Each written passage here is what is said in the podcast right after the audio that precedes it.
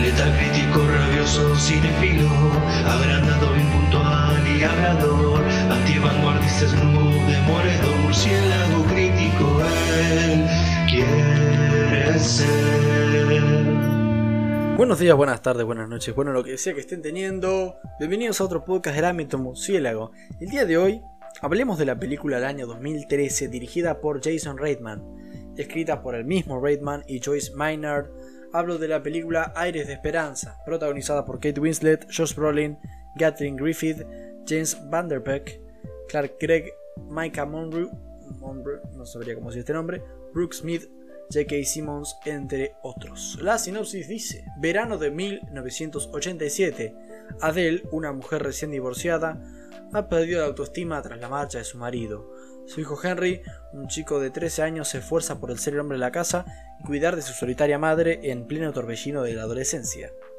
Un día conocen en un supermercado a un hombre que les pide que lo alojen en su casa, pero resulta ser un fugitivo en busca y captura. El siguiente fin de semana les marcará para el resto de sus vidas.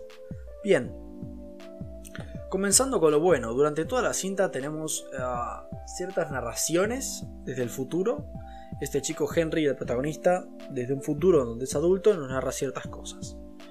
Y bueno, bueno, me gusta lo que dice, me parece bien escrito. Y créanme, cuando una narración está mal, mal escrita, digamos, salta a la vista rápidamente. También creo que Jason Reitman eh, logra construir muy buenos momentos de tensión y suspenso, sobre todo cuando se introduce el personaje de Josh Brolin, Frank, de nombre que se convierte rápidamente en un catalizador de cambios en la familia Wheeler y, también en la película en general, digamos. Él es el incidente incitador en sí.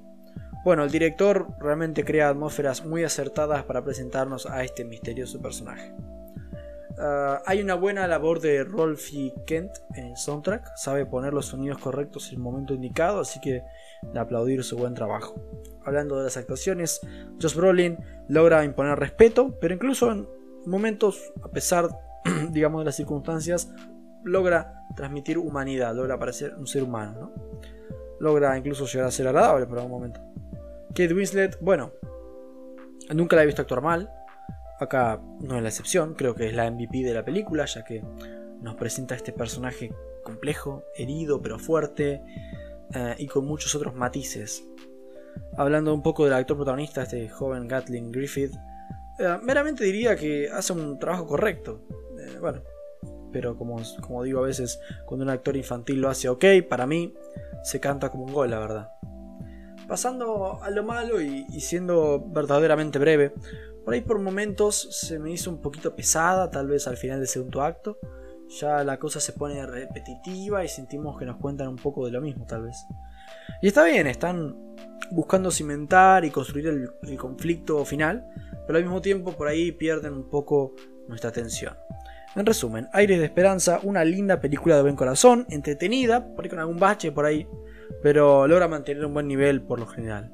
Yo en lo personal no soy un gran fan del género dramático porque suele aburrirme un poco, pero esta peli me da unos moderados aires de esperanza. Le doy un 7.1 y ustedes les agradezco mucho por haber escuchado esta breve crítica a esta película. Un poco más que decirle buenas noches, porque soy